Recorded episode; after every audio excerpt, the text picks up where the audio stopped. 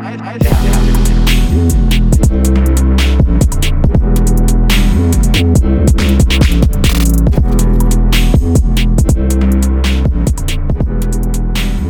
zusammen und herzlich willkommen zu einer neuen Ausgabe des IFA Podcasts. Mein Name ist Marcel Kuhn und ich freue mich wieder sehr, dass ihr alle eingeschaltet habt. Heute geht es um ein ganz spezielles Thema, nämlich um die Rentenversicherungspflicht. Ja, ich weiß, wieder eines dieser unangenehmen Themen, mit dem man sich als Freiberufler oder Selbstständiger rumschlagen muss und wo viele sicher direkt mit den Augen rollen. Aber was wir schon ganz oft festgestellt haben, ist, dass leider sehr viele Halbwahrheiten und Fehlinformationen kursieren und wir einfach mal damit aufräumen wollen. Und dass ich das nicht alleine mache oder alleine tun muss, habe ich wieder einen Gast eingeladen, der sich mit diesem Thema schon allein aus Berufswegen sehr gut auskennt. Und zwar habe ich den Rechtsanwalt Matthias Kroll wieder gebeten, uns dabei zu helfen, etwas Licht in diesen Dschungel zu bringen. Hallo Herr Kroll, vielen Dank, dass Sie sich wieder Zeit genommen haben. Hallo, gerne, sehr gerne. Obgleich, man muss ja ehrlich sagen, wenn man das Thema Rentenversicherungspflicht hört, dann kriegt man erstmal eine pelzige Zunge, nicht? Also ja. das, das, geht mir tatsächlich auch so. Ähm, aber wir wollen mal gucken, dass wir das Ganze vielleicht heute so ein bisschen ja, äh, äh entkrampfen, das Thema. Ja, genau. Aber danke für die Einladung. Sehr gerne, ich freue mich sehr. Für diejenigen, die Herrn Kroll noch nicht kennen, Matthias Kroll ist Rechtsanwalt bei der Kanzlei Dr. Nietzsche und Kroll Rechtsanwälte in Hamburg und war bereits in der Vergangenheit schon mal Gast bei unserem Podcast. Beim letzten Mal ging es nämlich um das Thema Datenschutz bei Online-Trainings.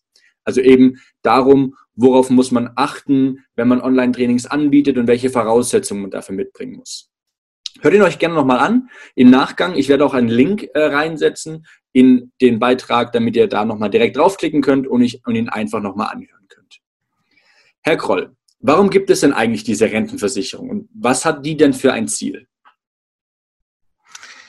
Ja, also wenn wir das Thema Rentenversicherung beleuchten, dann ist das natürlich im Ergebnis etwas, was ähm, echt große Dimension hat. Nicht? Also das ist ja etwas, was, was sozusagen eine tragende Säule unserer Gesellschaft ist. Ähm, man muss in dem Zusammenhang vielleicht mit ein paar Begriffen aufräumen. Das hatten Sie ja eingangs auch schon gesagt ähm, und, um so ein bisschen Licht ins Dunkel zu bringen. Und man muss vor allem auch so ein paar Begriffe vielleicht etwas genauer erklären.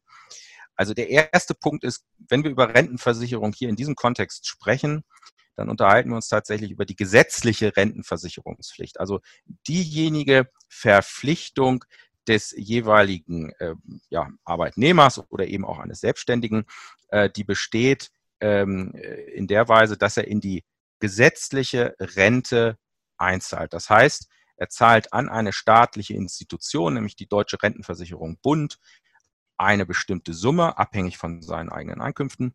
Und äh, diese Summe wird dann praktisch in den großen Topf geworfen, wenn ich das jetzt mal so ein bisschen salopp sagen darf, ähm, und wird dann am Ende des Tages, damit meine ich den Eintritt ins Rentenalter, ähm, zurückgezahlt. Ja, also das da, daraus speist sich dann praktisch die gesetzliche Rente, die man dann bekommt. Es gibt dann einen offiziellen Bescheid der deutschen Rentenversicherung. Nicht? Also jetzt haben Sie Ihre Rente, Ihre Rente, Ihr Renteneintrittsalter erreicht und jetzt erhalten Sie eine monatliche Rente von Euro so und so viel. Das ist die gesetzliche Rentenversicherungspflicht, ähm, die typischerweise für all diejenigen gilt, die in einem abhängigen sozialversicherungspflichtigen Beschäftigungsverhältnis tätig sind. Das heißt, wenn man also bei jemandem angestellt ist, dann wird in dem Rahmen, in dem man eben auch Sozialversicherungsbeiträge leistet, zum Beispiel in die Arbeitslosenversicherung, wie auch immer, äh, Pflegeversicherung etc. pp., wird eben auch eingezahlt in die gesetzliche Rente, Rentenversicherung. Das ist die eine Variante. So. Und daneben steht natürlich die, die, gesamt, das die gesamte Heerschar der selbstständig Tätigen. Und die selbstständig Tätigen, die sind zunächst erstmal per se nicht verpflichtet, in die gesetzliche Rentenversicherung einzuzahlen. Warum nicht? Weil man natürlich als selbstständig Tätiger im Endeffekt für seine Altersvorsorge selber sorgen muss. Man muss überhaupt für seine Gesamtstruktur selbst sorgen. Man muss für seine Krankenversicherung in der Regel selbst sorgen. Man muss für äh, seine ich sage jetzt mal Arbeitslosenversicherung, die gibt es eben nicht. Man ist als Selbstständiger erstmal nicht abgesichert gegen Arbeitslosigkeit oder gegen fehlende Aufträge. Das ist das eigene Unternehmerrisiko. So, und genauso ist man eben grundsätzlich auch nicht aufgrund dieses Systems auch nicht verpflichtet, in die gesetzliche Rentenversicherung einzuzahlen. Man muss selbst vorsorgen. Und das kann man tun, indem man eben selber entsprechende Altersvorsorgeprodukte ähm, zeichnet, ja, also auswählt und dann eben dort reingeht. Das sind zum Beispiel private Rentenversicherungen, das sind Lebensversicherungen, das sind äh, Investmentfondsanteile, Investmentsparpläne. Das kann alles Mögliche sein. Also ich bin ja nun auch kein, kein Anlageberater oder, oder Wirtschaftsberater, ähm, der, der das nun im Einzelnen ähm, im Detail darstellen kann. Das will ich hier auch gar nicht an der Stelle. Aber das ist jedenfalls diese Struktur auf der einen Seite, wie gesagt, die abhängig Beschäftigten, wie man so schön sagt, mit der Verpflichtung, grundsätzlich in die gesetzliche Rente einzahlen zu müssen. Und auf der anderen Seite die Selbstständigen, die eben grundsätzlich nicht verpflichtet sind, in die gesetzliche Rente einzahlen zu müssen und die für ihre ähm, Altersvorsorge dann eben auch selbst vorzusorgen haben. Das ist ein ganz wichtiger Punkt. Und das sollte man auch ernst nehmen. Man sollte in dem Zusammenhang vor allem sich auch eines bewusst äh, vor Augen führen. Wir unterhalten uns darüber, dass mit zunehmendem Alter es immer schwieriger wird, eine angemessene Rente aufzubauen. Das heißt, ich kann nur jedem Trainer empfehlen, jeder Trainerin empfehlen, möglichst frühzeitig, und wenn das nur ein paar Euro 50 sind, möglichst frühzeitig in sinnvolle Altersvorsorgeprodukte hineinzugehen, private Produkte reinzugehen, sich beraten zu lassen von, von guten Beratern. Es ist mir mal nicht immer so einfach, einen guten Berater zu finden, ja. Aber muss man eben gucken, dass man da, sagen wir mal, ähm, ja, eben einfach privat äh, vorsorgt. Das kann man sich, by the way, auch, äh, ähm, auch steuerlich fördern lassen. Also da sind solche, solche Produkte sind zum Teil für Selbstständige auch, ähm, auch steuerlich äh, förderbar und absetzbar. So, also das ist das System. Ja, das sind die beiden, die beiden Pole, wenn Sie so wollen. So und jetzt und was für die Trainer eben jetzt von Relevanz ist und das ist was eben auch immer so, ähm, wenn Sie so wollen, so, so, so unangenehm aufstößt. Das ist eben jetzt kommt die Ausnahme von der Ausnahme. Also Grundannahme, gesetzliche Rentenversicherungspflicht für die abhängig Beschäftigten. Ausnahme, der selbstständig Tätige ist nicht gesetzlich rentenversicherungspflichtig. Und jetzt kommt der Staat um die Ecke und sagt, ja Moment, aber wenn ein Selbstständiger, wenn ein Selbstständiger als Lehrer tätig ist, dann muss er in die gesetzliche Rentenversicherung doch einzahlen, obwohl er selbstständig ist. Und das ist ein ganz schöner Systembruch. Das ist für meine Begriffe nicht so richtig nachvollziehbar. Ähm, das ist in gewisser Weise auch nach meiner Einschätzung unfair. Und das sind praktisch die Prozesse, die wir für die Trainer führen. Also da geht es dann genau in die Frage rein, ist ein Trainer in dem Falle gesetzlich rentenversicherungspflichtig, obwohl er eben selbstständig tätig ist. Ja? Also das ist praktisch das, das System, in dem wir uns bewegen. Und um das abschließend nochmal zu sagen, die gesetzliche Rentenversicherungspflicht soll eben praktisch ähm, ja, für die Anspruchsberechtigten vorsorgen. Die holen halt das Geld rein, damit diejenigen, die einen Rentenanspruch haben, ihre entsprechenden Renten dann äh, immer schön fristgerecht auf dem Konto haben. So sieht das aus, ja ein sehr komplexes Thema, wie man das so mitbekommt. Ähm, da stellt sich doch direkt mal die Frage, ob grundsätzlich alle Trainer rentenversicherungspflichtig sind. Also man hat jetzt gerade diesen, diesen äh, Bereich gehört, dass man sagt, naja, jemand, der eine lehrende Tätigkeit hat, also als Lehrer mhm. gewertet wird, hat automatisch jetzt diese Rentenversicherung, also die gesetzliche Rentenversicherungspflicht. Aber ist das dann wirklich so der Fall, dass wirklich alle Trainer dies, dies äh, so machen müssen? Ja, die, die deutsche Rentenversicherung, äh, die, die sieht das tatsächlich so. Ne? Also die deutsche Rentenversicherung ist der Auffassung, dass alle Trainer, dass alle Trainer ähm, in die deutsche in die gesetzliche Rentenversicherung einzahlen müssen. Ja, das, also ich sehe es ja anders. Ne? Also so und ähm, dementsprechend ähm, ähm, ja muss man muss man sagen muss man sich da unter Umständen mit der ähm, äh, mit der deutschen Rentenversicherung unter Umständen streiten. Nein, also äh, ganz im Ernst. Also wenn man das jetzt mal ähm, ein bisschen, bisschen nüchtern betrachtet in der Abgrenzung. Also äh, ich, ich versuche mal das so ein bisschen herzuleiten, wie das, wie das ähm, sich über die letzten 15 bis 20 Jahre entwickelt hat. Wir haben ähm, im Grunde genommen seit Anfang der 2000er Jahre eine Rechtsprechung gehabt, die äh, ganz klar festgeschrieben hat, ähm, dass ein damals ein Fitnesstrainer, damals gab es ja den Bereich des Personal Trainers noch gar nicht, dass ein Fitnesstrainer der eben in einem Studio äh, Kurse gibt, dass ein solcher Trainer nach Einschätzung der Sozialgerichte, das sind die maßgeblichen Gerichte, die darüber dann zu, äh, zu befinden haben, ähm, einer gesetzlichen Rentenversicherungspflicht unterliegt. Und das war dann Grundlage für die deutsche Rentenversicherung über die langen Jahre in den 2000er Jahren, äh, Trainer zu prüfen, wenn die also selbstständig unterwegs war, Trainer zu prüfen und denen dann also einen Bescheid um die Ohren zu hauen nach dem Motto, sie haben die letzten vier Jahre nicht in die gesetzliche Rentenversicherung eingezahlt. Ähm, sie nach der entsprechenden äh, Schätzung, Beitragsbemessungsgrenze müssen Sie rückwirkend für vier Jahre monatlich 300, 400 Euro einzahlen. 400 mal 12 sind knapp 5000 Euro und das mal vier 20.000 Euro. Das waren so die Bescheide, die dann kamen. Und die Trainer wussten gar nicht, wie ihnen geschah. Das war damals wahnsinnig schwer, aus dieser Geschichte rauszukommen, ähm, weil es eben diese gefestigte Rechtsprechung der Sozialgerichte auch gab. Und äh, da kam es auch gar nicht drauf an, was praktisch ein Trainer an Tätigkeit ausgeübt hat. Also um Ihre Frage an der Stelle zu beantworten, bis vor gefühlt fünf bis acht Jahren war es vollkommen egal, was ein Trainer an Tätigkeit ausgeübt hat. Es waren alle Trainer nach der Rechtsprechung der Sozialgerichte gesetzlich rentenversicherungspflichtig. Mhm, mh. So, und viele hatten schlicht das große Glück, dass sie unterm Radar entlang geflogen sind äh, und nie geprüft worden sind. Und andere haben sich dann so ein bisschen gestalterisch äh, darauf eingestellt, indem äh, sie zum Beispiel, das haben wir dann auch mit begleitet, solche Prozesse, indem sie also zum Beispiel äh, jemanden angestellt haben. Es gab so Ausnahmetatbestände, die gibt es im Grunde genommen auch immer noch. Äh, wenn man also jemanden anstellt, der ähm, ein sozialversicherungspflichtiges Beschäftigungsverhältnis ausübt, also über die ähm, Grenze des Minijobs hinaus, dann fällt man selber tatsächlich aus der gesetzlichen Rentenversicherungspflicht wieder raus. Aha, also das ist die mhm. Ausnahme von der Ausnahme von der Ausnahme. Ja, also total absurd. Da wird es wirklich dann auch also nicht mehr richtig nachvollziehbar von der Logik, aber es ist so, ja. Und dann haben also viele gesagt, na gut, dann stelle ich jetzt im Prinzip, was weiß ich, meine Frau an oder einen Freund oder wie auch immer und kommen so aus der gesetzlichen Rentenversicherung raus. Andere Variante war zu sagen, man gründet für sein kleines PT-Studio, für sein Mikrostudio, gründet man also eine GmbH oder später war es dann eine Mini-GmbH, eine Unternehmergesellschaft, gründet eine kleine juristische Person und äh, ist da Gesellschafter, Geschäftsführer äh, dieses, dieser juristischen Person und die Verträge werden dann praktisch über die Gesellschaft ähm, äh, abgeschlossen mit dem Kunden.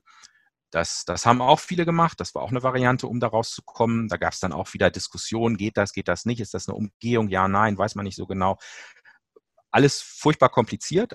Jedenfalls unterm Strich war im Grunde genommen bis 2015 die Rechtslage insoweit so, dass man sagen musste, nach Einschätzung der Sozialgerichte waren alle Trainer dementsprechend gesetzlich rentenversicherungspflichtig. So, und was wir gemacht haben, wir haben eigentlich, mal sagen, gefühlt seit 10, 15 Jahren kämpfen wir eigentlich dagegen an, führen diese Verfahren, sowohl eben gegen die deutsche Rentenversicherung in den Widerspruchsverfahren, als auch gegen, äh, also bei den Sozialgerichten dann entsprechend auch. Und haben vor allem, ich bin ja Verbandsanwalt des Bundesverbandes Personal Training und der BPT hat vor allem sich eben aufgestellt und gesagt, wenn man insbesondere in der One-on-One-Betreuung oder in der Kleinstgruppenbetreuung jemanden ganz umfänglich individuell betreut, dann kann das nach unserer Auffassung letztlich keine Lehrtätigkeit sein. Dann muss das eine beratende Tätigkeit sein. Und diese Auffassung, die haben wir, wie gesagt, seit gut zehn Jahren, 15 Jahren vor den Behörden, vor den Gerichten vertreten und sind damit eigentlich nie so richtig durchgedrungen, bis 2015 eine Entscheidung des Bundessozialgerichts zum Ernährungsberater ergangen ist. Da waren wir nicht dran beteiligt. Das wurde über die Schiene der Ernährungsberater eingespielt. Und da hatte nämlich die deutsche Rentenversicherung den Ernährungsberater auch eingeordnet als Lehrer. Das muss man sich mal vorstellen, ja. Ja, da haben die gesagt, also der, der, wenn der jemanden berät im Rahmen der Ernährungsberatung, äh, mit ihm da also, was weiß ich, ein Abnehmprogramm oder ähnliches durchzieht, mhm. dann ist er trotzdem ein Lehrer. Und da hat das Bundessozial, das bis zum Bundessozialgericht hochgelaufen, weil die eben die gesetzliche Rentenversicherung seitens der DRV festgestellt hatten. Und da hat das Bundessozialgericht gesagt, ne, Moment mal. Also so, so einfach ist das hier nicht. Wir müssen schon mal genau abgrenzen, weil das bisher noch nicht gemacht worden ist, zwischen der Lehrtätigkeit auf der einen Seite und der beratenden Tätigkeit auf der anderen Seite. Mhm, so, mhm. ein Lehrer ist kein Berater und umgekehrt, Berater ist kein Lehrer. Das heißt, das sind zwei verschiedene Paar Schuhe und nur der Lehrer muss in die gesetzliche Rentenversicherung einbezahlen, der Berater aber nicht. So, und die haben gesagt, der Ernährungsberater ist kein Lehrer, ist ein Berater. Also ist der auch nicht gesetzlich rentenversicherungspflichtig. Und daraufhin haben wir gesagt, ja, richtig, diese Grundsätze, das ist genau das, was wir brauchen. Das ist auch aufs PT, auf, auf die 1 zu 1 Betreuung und auch vor allem auf die Kleinstgruppenbetreuung anwendbar. So. Und das ist jetzt im Prinzip der, wenn Sie so wollen, der aktuelle Rechtsstand. Wir haben seit 2015 eine ganze Vielzahl von Verfahren vor den Sozialgerichten mit dieser Argumentation dann für Trainer geführt, die im PT und im Kleinstgruppenbereich unterwegs sind. Und wir haben diese Verfahren seit 2015 bisher alle, das kann ich so sagen, alle gewonnen. Ob mhm. das das Sozialgericht München ist, ob das das Sozialgericht Lüneburg ist, ob das so, äh, beim Sozialgericht Osnabrück war eine, eine, eine Geschichte, Anhängung zusätzlich noch zu einer anderen, bei der wir nicht beteiligt waren. Ähm, verschiedene Verfahren. Eine Sache ist beim Sozialgericht Hamburg jetzt pending. Da haben wir noch keine Entscheidung. Da geht die Tendenz aber auch in diese Richtung, dass wir sagen, wenn jemand und auch die Gerichte das eben bestätigen, wenn jemand wirklich in der 1 und 1 Betreuung individuell einen, einen Klienten über einen längeren Zeitraum zur Erreichung eines individuellen Ziels berät, betreut, dann ist das keine Lehrtätigkeit und das ist auch keine gesetzliche Rentenversicherungspflicht. Also das ist, jetzt ein bisschen, wir haben ein bisschen ausgeholt, ja, aber das ist quasi der, der Gang der Entwicklung gewesen, dass man sagen kann, ja, wenn man als, als, sagen wir mal, Instructor im Studio unterwegs ist und nur das macht, wirklich nur das, sich vor eine große Gruppe stellt, abstrakt, vor einer abstrakten Anzahl von, von Personen ähm, und dort eben Kurs gibt, dann wird man auch weiter in die gesetzliche Rentenversicherung, wenn man geprüft wird, einzahlen müssen.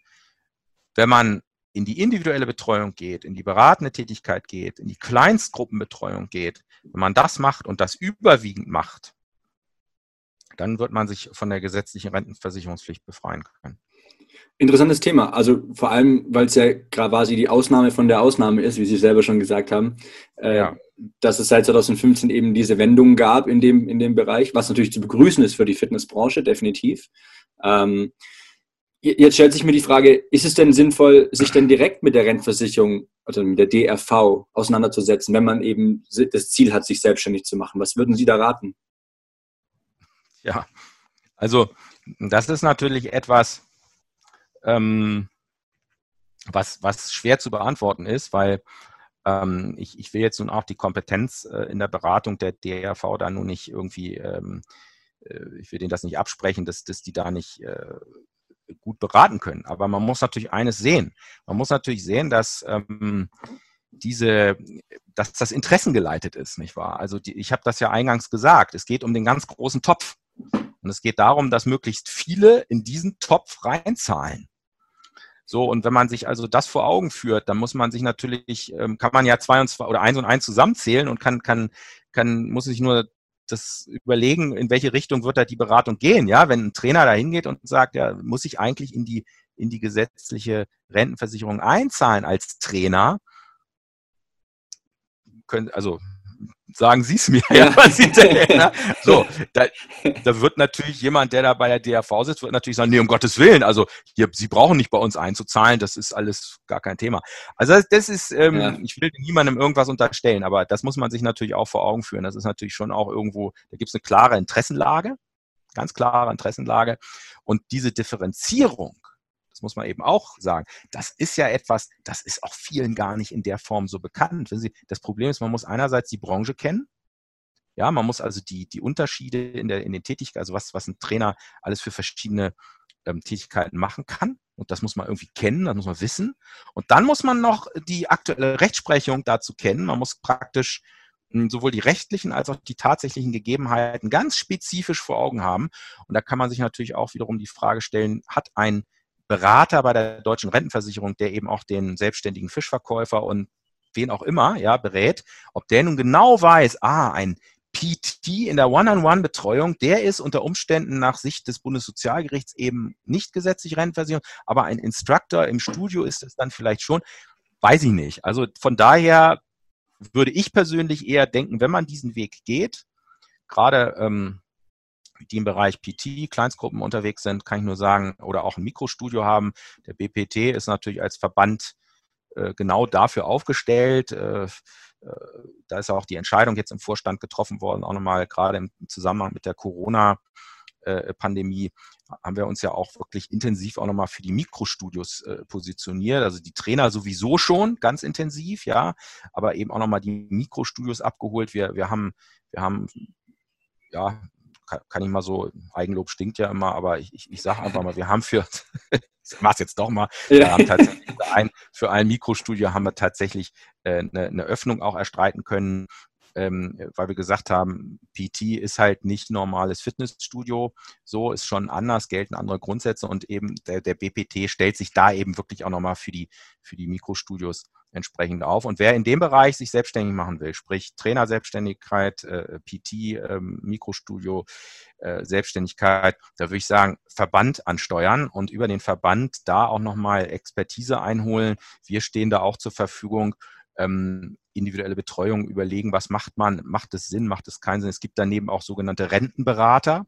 Das sind also auch selbstständige Berater, die eben auch nur ihrem eigenen Gewissen unterliegen ähm, und die eben auch an der Stelle ja auch eine, eine kompetente Beratung, die auch gar nicht so wahnsinnig teuer ist, geben können, wo man auch überlegen kann, macht das Sinn, macht das auch wirtschaftlich Sinn? Ja, ähm, vielleicht, es kann ja im Einzelfall auch durchaus mal die Entscheidung dahin gehen, dass man sagt, okay, wir zahlen ganz bewusst in die gesetzliche Rente ein. Gibt es sicherlich den einen oder anderen, der sagt, ja, das ist mir wichtig, die äh, Märkte, die Aktienmärkte sind mir viel zu heikel und ich will nicht in Investments gehen oder wie auch immer. Das ist ja eine individuelle Geschichte. Aber das muss man, finde ich persönlich, individuell äh, entscheiden. Da muss man individuell beraten werden und deswegen wäre für mich, um Ihre Frage abschließend zu beantworten, wäre für mich sicherlich die DRV nicht der erste Ansprechpartner, um mich in der äh, Konstellation oder in Bezug auf diese Fragen beraten zu lassen. Was muss ich denn als Trainer tun, wenn ich tatsächlich doch mal so einen Bescheid von der DRV plötzlich im Briefkasten habe? Also wir sind gerade von dem Fall ausgegangen, dass ich mich jetzt selbstständig gemeldet habe und mich jetzt im Vorhinein darum kümmere. Aber was ist, wenn ich bereits Trainer bin und plötzlich so einen Bescheid wirklich tatsächlich bei mir zu Hause habe? Wie, wie, wie muss ich damit umgehen? Erstmal hinsetzen, Flasche Bier aus dem Kühlschrank holen, einen Schluck aus der Flasche nehmen und durchatmen. So, weil diese Zahl, die da mutmaßlich draufsteht und drinsteht in dem Bescheid, die ist dann erstmal groß. Ja. Ich habe das ja, ich habe das ja vorhin schon gesagt. Ne? Also man hat dann so die, im Grunde hat man hat man so eine Beitragsbemessung. Also zwischen 250 und 400 Euro monatlich wird es irgendwo sein, je nach nach Einkünften die schätzen das ja dann auch. Wenn sie nichts wissen, schätzen sie. Also haben sie Beitragsbemessungsgrenze, also kommen sie irgendwann auf, ich sage jetzt mal 300 Euro oder was und dann rechnen sie es mal hoch. Die können rückwirkend für vier Jahre rückfordern. Also sind sie irgendwie bei bummelig 4.000 Euro pro Jahr. Das heißt, sie liegen also irgendwie bei, also zwischen 15.000 und 20.000 Euro wird da auf ihrem Bescheid stehen. So, den machen sie dann auf und sind erstmal überrascht. So, da muss man erstmal, ne, Ruhe ist die erste Bürgerpflicht, wie man so schön sagt. Ne? Also erstmal Ruhe bewahren, ja. Naja, und dann muss man, sollte man jemanden anrufen, der sich damit auskennt, sag ich mal. ähm, also Verband natürlich, ne, wer im BPT ist, dann über uns entsprechend mal sich beraten lassen.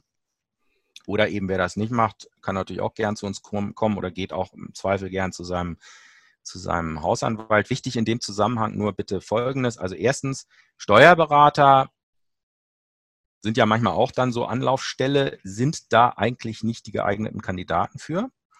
Das hat der BGH auch mal, der Bundesgerichtshof auch mal in einer Entscheidung festgestellt, hat gesagt, also die Beratung in sozialversicherungsrechtlichen Fragen obliegt den Rechtsanwälten und nicht den Steuerberatern. Ein seriöser Steuerberater wird das auch so sagen. Der wird sagen, hm, das ist mir jetzt eine Spur eigentlich zu rechtlich an der Stelle. Das ist nicht, das ist nicht meine Baustelle. So mhm. gehen Sie mal lieber zu einem Rechtsanwalt. Und bei den Anwälten ist es so, ähm, ich will mal sagen, das ist natürlich eine Spezialmaterie. Ähm, das ist Sozialversicherungsrecht. Das sollte dann schon jemand sein, der sich auch so ein bisschen im Sozialversicherungsrecht auskennt. Das sollte jemand sein, der auch ein bisschen vielleicht Bezüge zu zur Branche hat oder ähnlichem, muss man gucken. Also, dass das jemand ist, ich weiß auch von Verfahren, die, ich sage immer so ein bisschen drastisch in die Hose gegangen sind, von Kollegen, ähm, weil die einfach die Rechtsprechung dazu auch nicht kannten. Ne? Also das ist, da kommt es wirklich drauf an, wie trägt man was wie vor. Da geht's, da geht's dann auch am Ende, wenn es wirklich zum Schwur kommt und man sitzt vor dem Richter und man zieht das echt durch, so ein Ding, da kommt es dann auf Kleinigkeiten an. Und da geht's ums Detail, da geht's um genau die Frage, wie, wie bin ich eigentlich tätig, was mache ich eigentlich und so weiter und so fort. Und das muss von vornherein sauber aufgegleist sein. Am besten ist es, by the way, am besten ist es, äh, wenn man es gar nicht so weit kommen lässt. Also wenn der Bescheid praktisch gar ins Haus flattert, sondern wenn man schon von vornherein seine eigene Tätigkeit präventiv so aufstellt, und das kann man auch immer noch tun, ich sag mal, während, während des, des, der laufenden Tätigkeit. Also, dass man sich so aufstellt, dass man sagt, ähm, ich gucke mal, ich sehe mal wirklich zu, dass ich mit meiner Tätigkeit ganz sauber in den Bereich der beratenden Tätigkeit reingehe. Ich versuche, wenn ich meinen Schwerpunkt tatsächlich im PT habe, muss man überlegen, macht man überhaupt noch Kleingruppen? Geht man wirklich nur in die One-on-One oder One-on-Two-Betreuung rein? Äh, grenze ich vielleicht auch das ab? Grenze ich vielleicht, wenn ich in, in, in, in, ins, in äh, sagen wir mal so, wenn ich so betriebssportliche Geschichten mache oder sowas, grenze ich das vielleicht ab? Packe ich das vielleicht in eine gesonderte Gesellschaft oder wie auch immer und mache mein PT dann eben davon abgegrenzt, so eigenständig, dass man eben nicht im äh, in, die, in die Problematik reinkommt. Also das muss man eigentlich schon vorab nach meinem Verständnis sauber abgrenzen, damit man gar nicht in die, in die Lage kommt, dass man dann so einen Bescheid irgendwie auf dem Tisch hat. Und wenn man ihn doch hat, wie gesagt, dann jemanden suchen und dann im Zweifel wirklich Widerspruch einlegen, dann muss der die Akte anfordern, muss man gucken, was wissen die eigentlich, ja, was weiß die DRV eigentlich, die gucken sich die Websites an ne, deswegen muss man auch, das kriege ich immer wieder, wenn, wenn, die, wenn die Trainer, die äh, da so, so ein Problem haben, die kommen dann zu mir und sagen, ja, ich mache doch nur eins und eins oder ich mache doch nur eins und zwei Betreuung. Und dann haben sie aber eine Website, da steht drin, wir machen Gruppentraining und wir kommen zu Ihnen ins Unternehmen und wir machen mit, mit den Mitarbeitern in der großen Gruppe gemeinsam irgendwelche schönen äh, Betriebssportgeschichten und so und weiter. Und wir können alles sozusagen. Wir ja. können alles, betriebliches Gesundheitsmanagement machen wir auch noch mit und so weiter. Und das steht dann alles schön auf der Website. Und am Ende des Tages gibt es dann einen Screenshot davon und dann schreibt Ihnen dann der Sachbearbeiter, vielleicht so später sogar auch ein Richter, sagt, ja, wieso, was ist das denn hier? Wieso denn? Da muss man sagen, ja, haben wir nur, war nur Werbung, machen wir eigentlich gar nicht und so. Das ist natürlich mhm. uncool. Ja, das ist, man macht es auch schwerer dann. Ne? Deswegen, also sauber aufgleisen und dann kann man tatsächlich sagen, okay, wir gehen ins Widerspruchsverfahren und ähm, leider muss man sagen, die DRV ist da relativ humorlos an der Stelle. Also das ist selten so, dass man tatsächlich sowas kippen kann.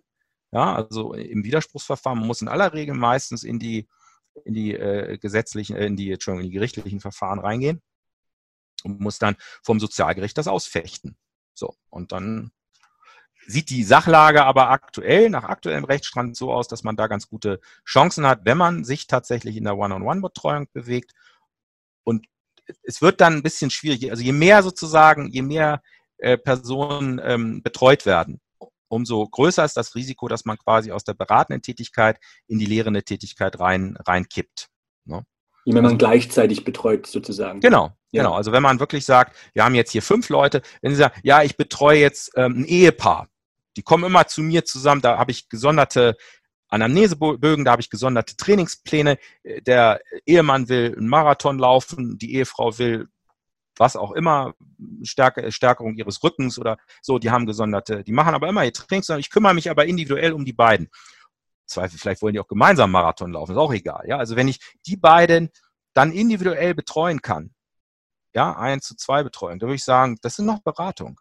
Aber je größer die Gruppe wird, das sagen die Richter auch, das kann ich mir nicht vorstellen, dass das dann noch irgendwann eine individuelle Betreuung ist. Und das leuchtet auch ein, wenn ich eine 1 zu 5er Situation, 1 zu 6er Situation habe, ja, da wird es ja. kritisch. Ne? Da wird es kritisch. Ja? Also das ist so quasi die Situation. Ähm, das muss dann am Ende jeder entscheiden. Ich kann nur sagen, diejenigen Trainer, die im Wesentlichen im PT-Bereich unterwegs sind, ja, die haben eben gute Chancen, sich tatsächlich gegen so einen Bescheid zu wehren oder vielleicht sogar proaktiv sich auch explizit schon befreien zu lassen. Also man kann ja auch proaktiv, wenn man eine unklare Rechtslage hat, kann man ja proaktiv auch Anträge stellen. Ja, also das ist, ähm, das ist auch eine Option, die man wählen kann. Das muss man individuell entscheiden. Jetzt mal einen kleinen Ausblick in die Zukunft. Das wird jetzt spannend, denn ähm, die Bundesregierung hat ja in ihrem vorgelegten Koalitionsvertrag ja darauf, sich darauf verständigt, dass es bald eine Rentenversicherungspflicht für alle Selbstständigen und Freiberufler geben soll. Was hätte das denn für einen Einfluss denn, wenn sie denn tatsächlich stattfinden sollte, diese Änderung?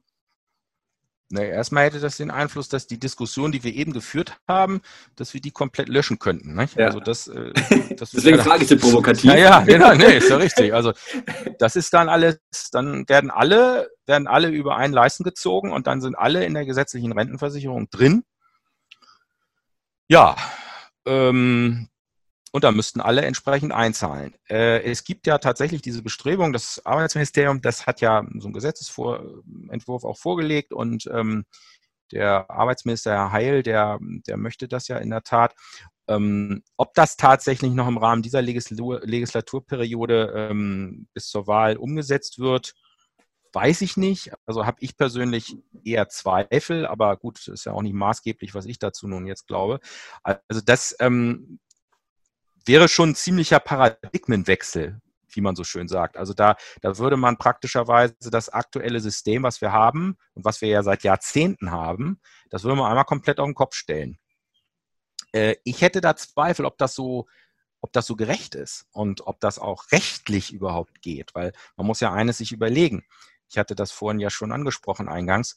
Ähm, ein verantwortungsvoller Unternehmer, der selbstständig ist, der wird vorgesorgt haben für die Altersvorsorge. Der wird in, in Altersvorsorgeprodukte investiert haben, etc. etc. Ich meine, es ist ihm nicht zuzumuten, jetzt zusätzlich dann noch in eine gesetzliche Rente einzahlen zu müssen. Also das, das flächendeckend allen Selbstständigen sozusagen zu oktroyieren, also auf, zwingend aufzuerlegen, das halte ich für echt problematisch. Und ähm, wo wollen Sie denn da den Unterschied machen? Also die, die Idee ist ja, die Zielsetzung ist ja, dass man praktisch ähm, dann später äh, nicht in einer Altersarmut dem Staat anheimfällt. Also ähm, man hätte ja unter Umständen dann Anspruch auf ALG II, also Sozialhilfe oder ähnliches, da könnte man Anspruch stellen, wenn man eben äh, wirklich ähm, ja letztlich nicht für sich selbst sorgen kann als Selbstständiger. Das will und soll vermieden werden, das will der Staat vermeiden. Aber wo wollen Sie denn da jetzt an dieser Stelle aktuell die Grenze ziehen? Wo wollen Sie denn sagen, ja, der, der muss jetzt, der kann vorsorgen, der hat gut vorgesorgt, der hat nicht gut vorgesorgt.